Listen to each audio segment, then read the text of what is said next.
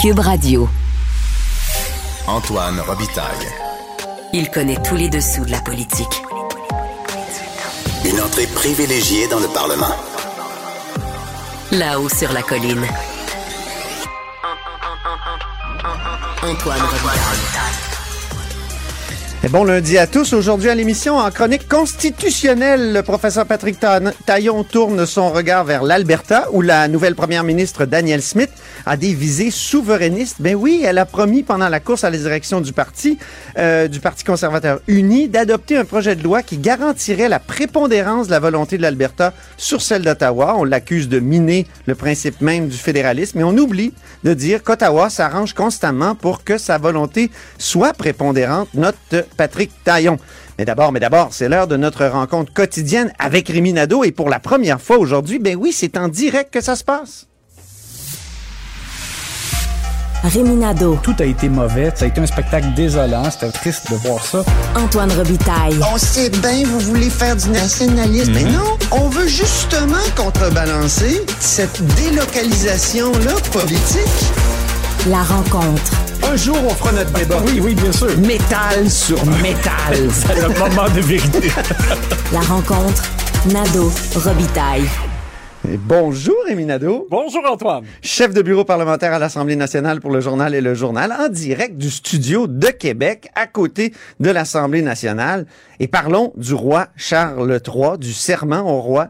On a un sondage tout chaud, tout chaud. Donc, un sondage léger euh, qui a été euh, commandé par euh, l'Institut de recherche sur l'Institut de recherche sur l'autodétermination des peuples et les indépendances nationales. J'ai toujours du, mal à me rappeler. C'est tellement long. C'est le fun de dire l'IRé. Oui, c'est l'IRé. donc, l'IRé qui a commandé un sondage au moment où Paul Saint-Pierre Plamondon mène une bataille à l'Assemblée nationale pour faire en sorte que les députés péquistes n'aient pas à prononcer un serment euh, à l'endroit du roi. Et euh, donc, c'est tout chaud et euh, ça montre que c'est vraiment les Québécois sont complètement d'accord avec Paul Saint-Pierre Plamondon, puisque 76 des Québécois disent que ce qu'il faut, c'est un, serment de loyauté envers le peuple québécois. Mm-hmm. Et ben, il y a juste, en fait, 15% qui souhaitent qu'il y ait un serment d'allégeance à Charles III. Il faut noter que depuis à peu près 25 ans, il est possible à l'Assemblée nationale de prêter serment et au roi, ou à la reine à l'époque, et euh, au peuple québécois. Avant, là, dans les années 70, c'était uniquement à la reine. Donc, ça a été ajouté, cette espèce de serment bicéphale-là. Et là, Paul Saint-Pierre Plamondon, lui, voudrait que ce soit facultatif que de, de, prêter serment euh, au roi. Exactement. Et puis là, ben, on voit qu'il y a 65% des Québécois qui pensent que des élus devraient pouvoir siéger même s'ils ont refusé de prêter euh, serment au roi. Ah oui. Euh, donc c'est vraiment en droite ligne. C'est des majorités claires, comme dirait Stéphane Dion. oui, d'ailleurs on a appelé euh, Daniel Turp, qui est le président euh, du euh, Conseil euh, de l'IRE. Oui. Et lui nous a dit qu'il appelait ça une majorité qualifiante. Ah oui. ben, alors voilà, c'est ça. Ça paraît très clair. Pendant ce temps-là, qu'est-ce qui se passe? C'est que Paul Saint-Pierre Plamondon a rencontré la presse à 13h30 et lui nous dit, ben, on a reçu une réponse du secrétaire général de l'Assemblée nationale qui nous dit que pour l'instant, c'est pas possible de ne pas prêter serment au roi. Mais en même temps, on dirait comme qu'il y, a un peu une porte ouverte parce que Siegfried Peters signale mhm. que s'il y avait un acte de l'Assemblée nationale, euh, à ce moment-là, ça changerait la donne. Et qu'est-ce qu'on entend par là? Ben, ça pourrait être, par exemple, une motion tout simplement adoptée par l'Assemblée mhm. nationale qui stipulerait quelque chose comme euh, il n'y a pas de mesure de prise à l'encontre de, d'élus qui n'auraient pas prêté serment euh, au roi. Le droit peut évoluer. Exact. Hein? C'est possible et c'est aux élus de faire évoluer le droit, mais ça peut se faire pas nécessairement par une loi. C'est ça qui est intéressant. Exact. Euh, L'Assemblée nationale est pas mal souveraine, hein? donc elle peut adopter une motion, puis voilà, c'est fait. C'est ce que c'est ce que voudrait Paul Saint-Pierre Plamondon. Mais j'ai comme l'impression que les autres voudront pas lui rendre la vie aussi facile. C'est ça, j'ai hâte de voir parce que là, ça devient toujours comme une question de bras de fer un peu. Puis les, les, les, partis essaient de tirer leur épingle du jeu dans ce contexte-là. Euh, et bon, l'autre chose aussi, c'est que euh, pour qu'il y ait une motion d'adopter, il faut que les élus siègent. Pour qu'ils siègent, mais ben, il faut qu'ils soient dans le salon bleu. Donc là, il faudrait, dans le fond, peut-être que les péquistes ne soient pas là pendant une journée ou deux, le temps qu'il y ait une, motion qui soit adoptée. Si, par exemple, d'aventure, ils ne prêtaient pas serment au roi. Ou de forcer le jeu, d'y aller quand même, puis de- dire aux sergents gendarmes de nous foutre à la porte, Ben, ce serait ça. quand même absurde. Exactement. Moi, je pense que dans le fond, s'il se présentait, même s'il n'avait pas prêté serment, est-ce que tu peux vraiment imaginer quelqu'un qui irait les sortir par les oreilles? Ça m'étonnerait vraiment. Donc, euh, C'est le pari qui fait le chef péquiste, je pense. c'est ça. C'est l'impression que j'ai aussi. Puis surtout que de la façon dont il se présente comme il l'a fait aujourd'hui encore en disant, ben moi, je mise sur le fait que je suis sympathique. Et, euh, Oui. tu sais, c'est comme s'il disait quasiment, sortez-moi donc, tu sais, puis de quoi ça va avoir l'air, tu sais. Hey, dûment élu, après tout, la légitimité aujourd'hui, elle ne vient pas dans l'esprit de la population d'un roi ou d'un, d'un- elle vient évidemment de la volonté populaire. Or, ces élus-là, ces trois élus-là, ils sont élus dûment par la population. Exact. Et quand on repense, dans le fond, à ce qui s'est passé en 2018, là, tu sais, franchement, c'est c'est quasiment comme un jeu cocasse là, dans une ligue sportive. là, le Ben fait oui. que, que les élus de Québec solidaire aient, aient prêté serment en cachette parce qu'ils voulaient pas que ce soit vu, euh, mais qu'on mais qu'on les a forcés de le faire. Tu sais, c'est quand même, quand on y pense deux secondes, c'est c'est ridicule. Euh, Sol Zanetti, qui après se disait souillé à jamais. Souillé à jamais. Alors, j'écoute il est bien silencieux, hein, on devrait essayer de l'appeler, lui. Mais c'est mystérieux, je trouve, justement, le silence de Québec solidaire. Euh, Ils et- sont comme mal pris fa- face à cette importance que qu'a pris euh, Paul Saint-Pierre Plamondon, on dirait, de- depuis, depuis l'élection. Et d'ailleurs, je- moi, je trouve aussi que c'est habile politiquement parce que euh, PSPP, bon, depuis le début de la campagne, on sait que il a bien fait. Les gens ont aimé euh, ce qu'il a fait au débat. Il s'est fait connaître, il n'était pas connu. Bon, il a pris des, des points de pourcentage en appui. Euh, C'est sûr qu'en nombre de sièges, là, euh, tu sais, c'est, c'est, un peu réduit à peau de chagrin, là, le PQ, là, trois députés, mais je trouve quand même qu'il joue un peu sur le momentum qu'il a lui-même créé. Mm. Il continue donc de se garder euh, dans l'actualité politique euh, plus que, que les autres, dans le fond, un peu, là, euh, avec cette, cette rondelle. En tout cas, il a l'air à avoir épuisé son équipe parce qu'il y a une conseillère qui est rentrée avec lui puis qui a dit Bonjour tout le monde, vous, vous êtes chanceux, vous avez eu le temps de vous reposer.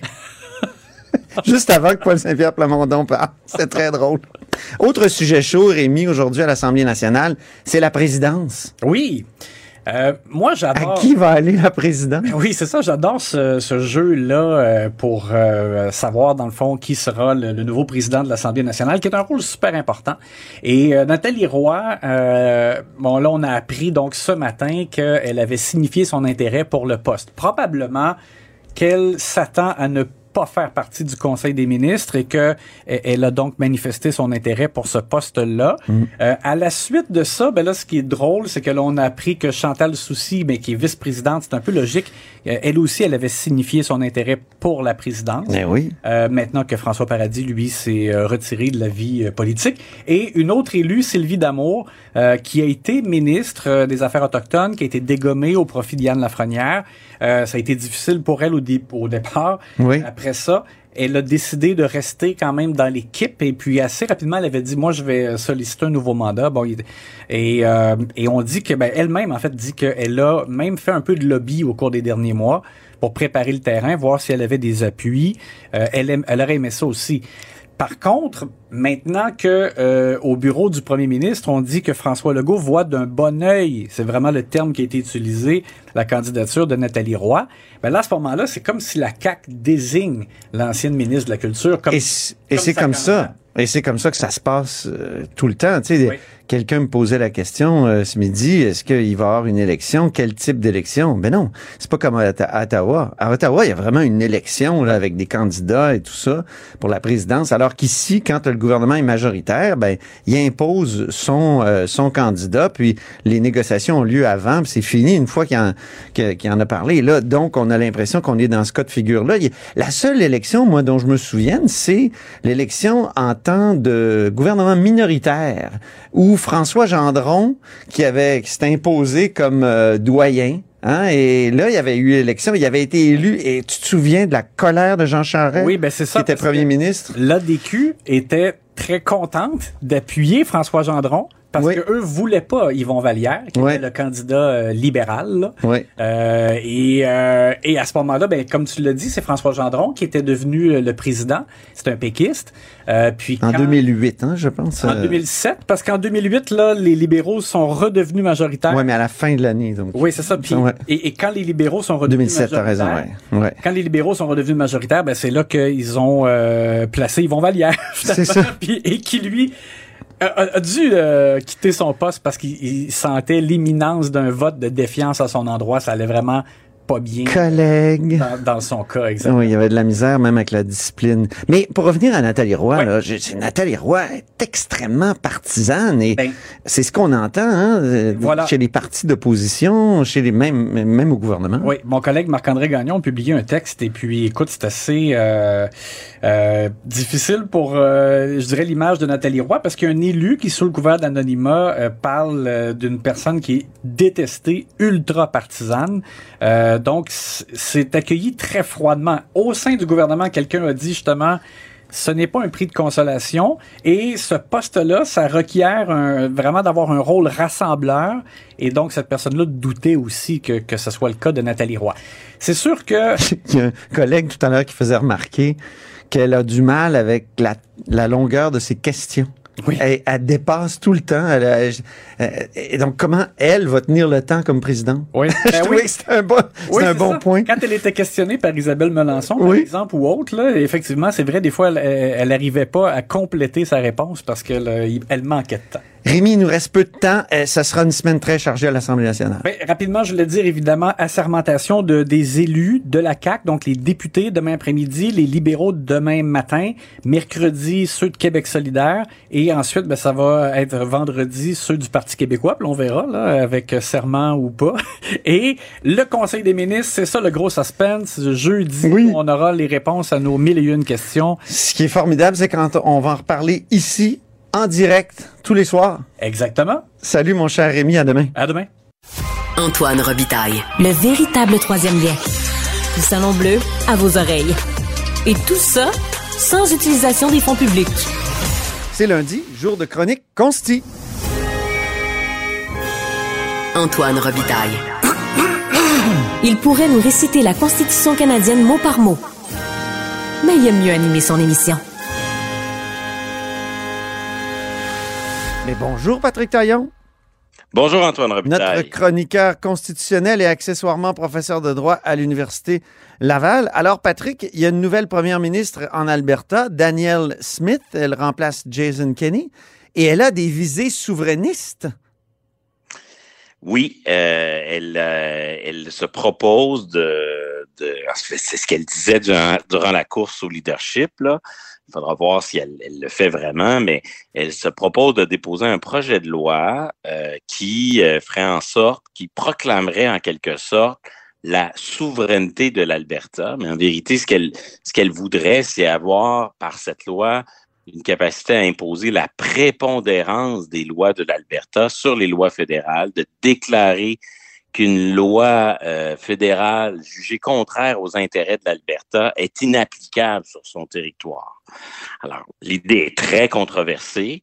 Euh, ses adversaires la critiquent évidemment, mais même dans son camp, hein, durant l'été, Oui. on, on juste, s'envoyait juste une, une petite parenthèse, là, parce qu'on aime ça, les, les- les affaires royales. Nous, euh, la lieutenant-gouverneur a même averti qu'elle désavouerait la loi, qu'elle refuserait. Donc, la lieutenant-gouverneur de l'Alberta, elle ne voudrait pas signer euh, la loi comme euh, donc la sanctionner, ce qui ferait que ce- la loi ne pourrait pas prendre effet. Ça montre l'ampleur de la controverse qu'a suscité son projet de loi durant l'été.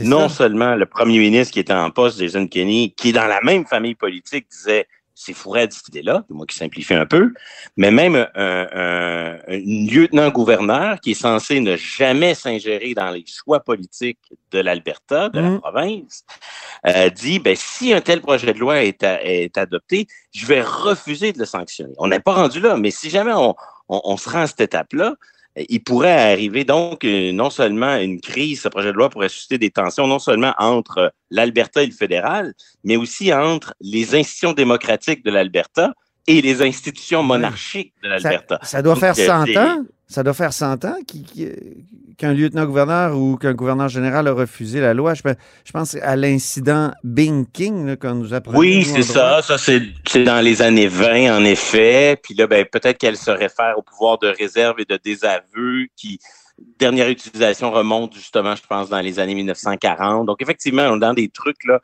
euh, qu'on croyait disparus. Mais là, il faut voir, est-ce que le projet de loi va être déposé?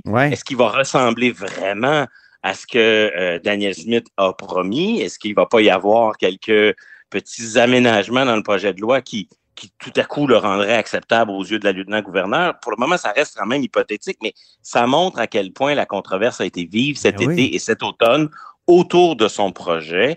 Son, son projet qui suscite beaucoup de critiques. Et, euh, et je pense que c'est important de prendre le temps de regarder un peu d'où viennent ces critiques-là. Oui, allons-y. Mm. Ben, d'abord, il y, y, a une part d'amateurisme dans son projet. Euh, elle dit que c'est un projet euh, inspiré du Québec. Un projet inspiré du Québec, mais, mais à bien des égards, je ne vois pas dans l'histoire de nos relations avec le reste du Canada quel geste le Québec aurait posé qui ressemblerait à celui-là. Là, je pense qu'on a une image un peu déformée euh, de, ce que, de ce que le Québec a fait euh, depuis la Révolution tranquille. Hmm. Donc, grosso modo, les deux plus grosses critiques, c'est comme si le projet de loi est perçu comme une attaque à la Constitution puis à l'autorité des tribunaux, hmm. parce que une assemblée législative peut dire, ben moi, euh, je déclare que je suis que, que, ma compétence est plus forte que la compétence fédérale dans tel domaine. Ça. Peu importe ce qu'en disent les tribunaux. Donc ça, c'est un aspect de la critique, un, refus de la Constitution et de son juge et, et de l'autorité des tribunaux. L'autre, c'est celle qui m'intéresse plus ici, c'est l'idée que le projet de loi de Daniel Smith, ce serait de l'antifédéralisme. Ça serait contraire au fédéralisme que l'on change l'équilibre des pouvoirs unilatéralement. Je suis assez d'accord avec ça.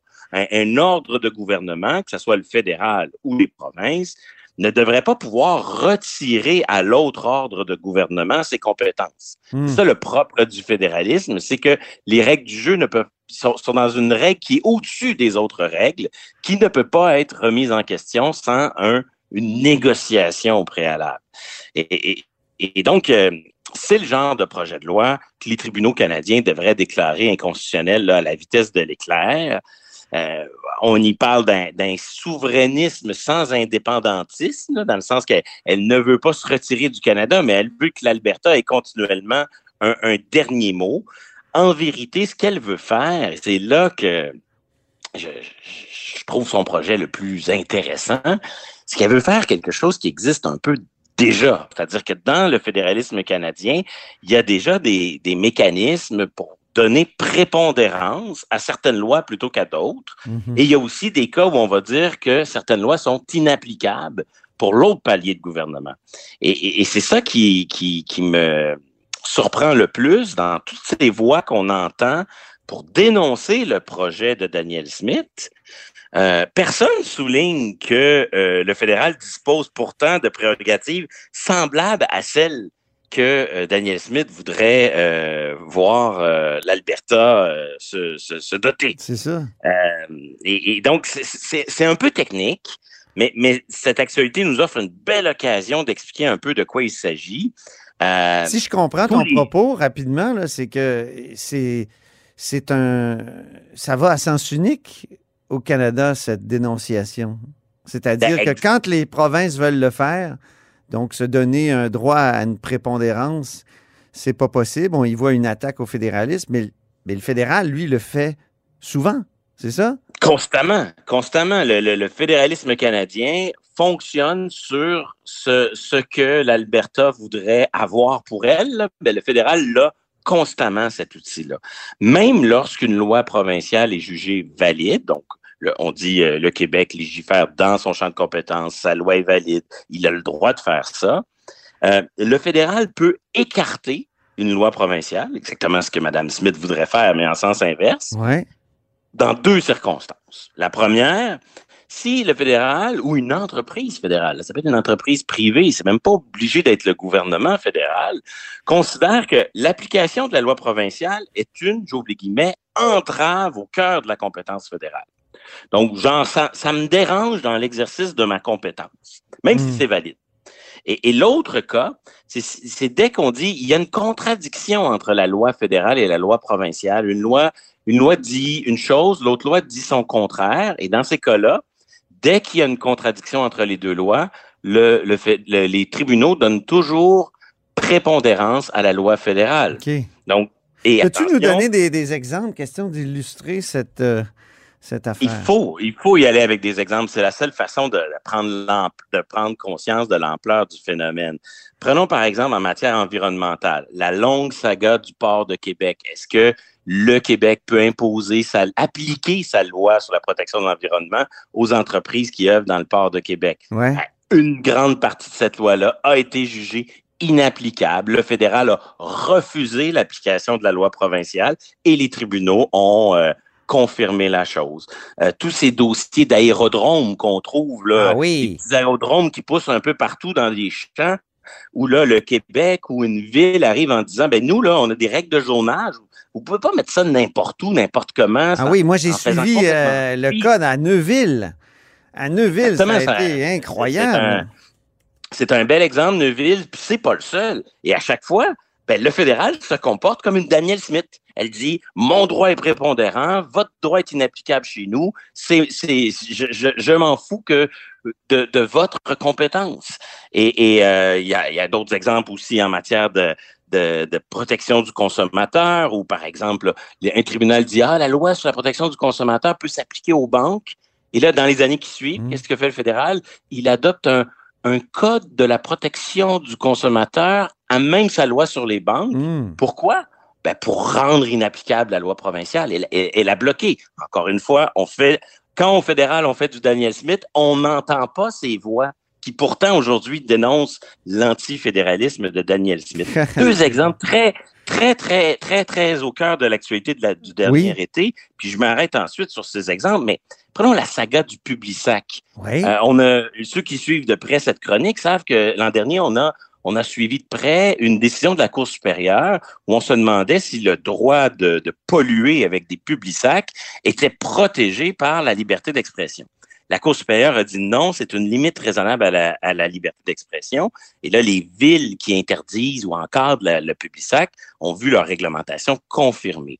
Qu'est-ce qu'a fait récemment la compagnie, je crois, transcontinentale qui opère le public oui. elle a décidé de recourir à Post Canada, une société de la couronne, pour dire, ben, parce que c'est une société fédérale, le droit provincial sera inapplicable. Ah, ça lui permet de contourner les, les règlements. euh, les On règlements fait des de la Daniel. Smith. Ben oui.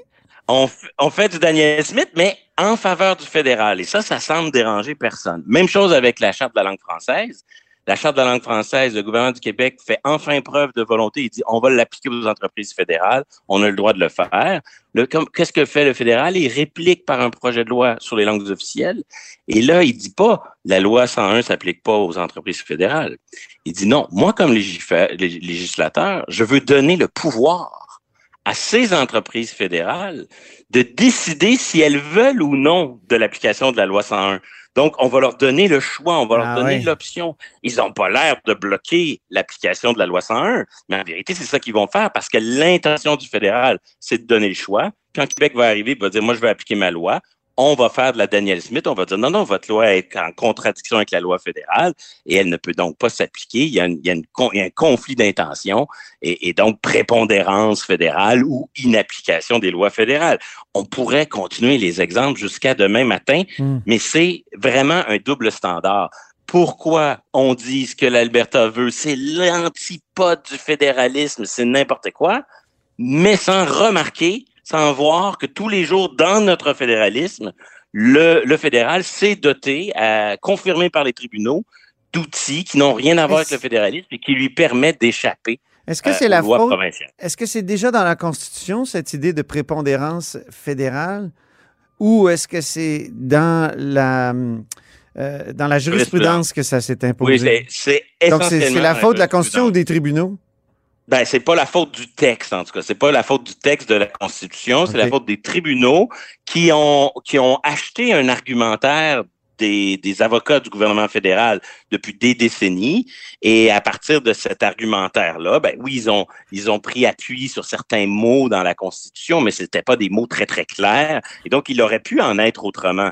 Mais là, on se retrouve avec un, un fédéralisme où, euh, quand Ottawa veut pas d'une loi mm-hmm. provinciale, même si elle est valide, il a, avec l'outil prépondérance fédérale et l'outil euh, inapplication des lois provinciales, tout ce qu'il faut pour, euh, la plupart du temps, ah, faire ce que Daniel Smith rêve de faire. en terminant, euh, on s'attend à quoi pour la suite, Patrick?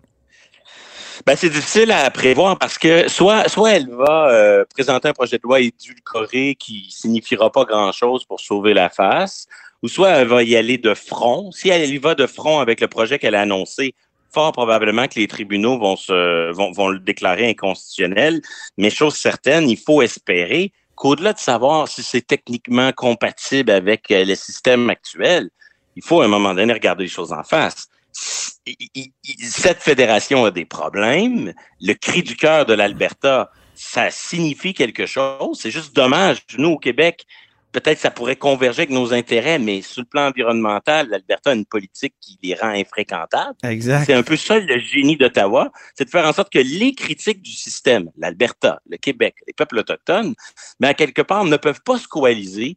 regarde comment dans le dossier sur euh, euh, la, les services d'aide à l'enfance pour les peuples autochtones, mm. comment Ottawa a réussi à concevoir un projet où c'est Québec qui poursuit pour défendre sa compétence dans une dynamique confrontative avec les Autochtones, alors qu'en vérité, le problème, c'est qu'Ottawa veut pas jouer le jeu du fédéralisme. Euh, on se retrouve souvent dans ces situations où Ottawa a, fait mécontente plusieurs fragments de la fédération, mais comme ces fragments-là peuvent pas vraiment euh, hmm. euh, travailler main dans la main, ben, finalement, il poursuit à, bâtir ce, fédéralisme qui n'en est pas. Merci infiniment, Patrick. C'est un très bon mot de la fin, puis on s'en reparle la semaine prochaine. Au plaisir. Et c'est ainsi que se termine la hausse sur la colline en ce lundi, en direct, en grande partie pour une première fois. Merci beaucoup d'avoir été des nôtres. N'hésitez surtout pas à diffuser vos segments préférés sur vos réseaux. Ça, c'est la fonction partage. Et je vous dis à demain. Cube Radio.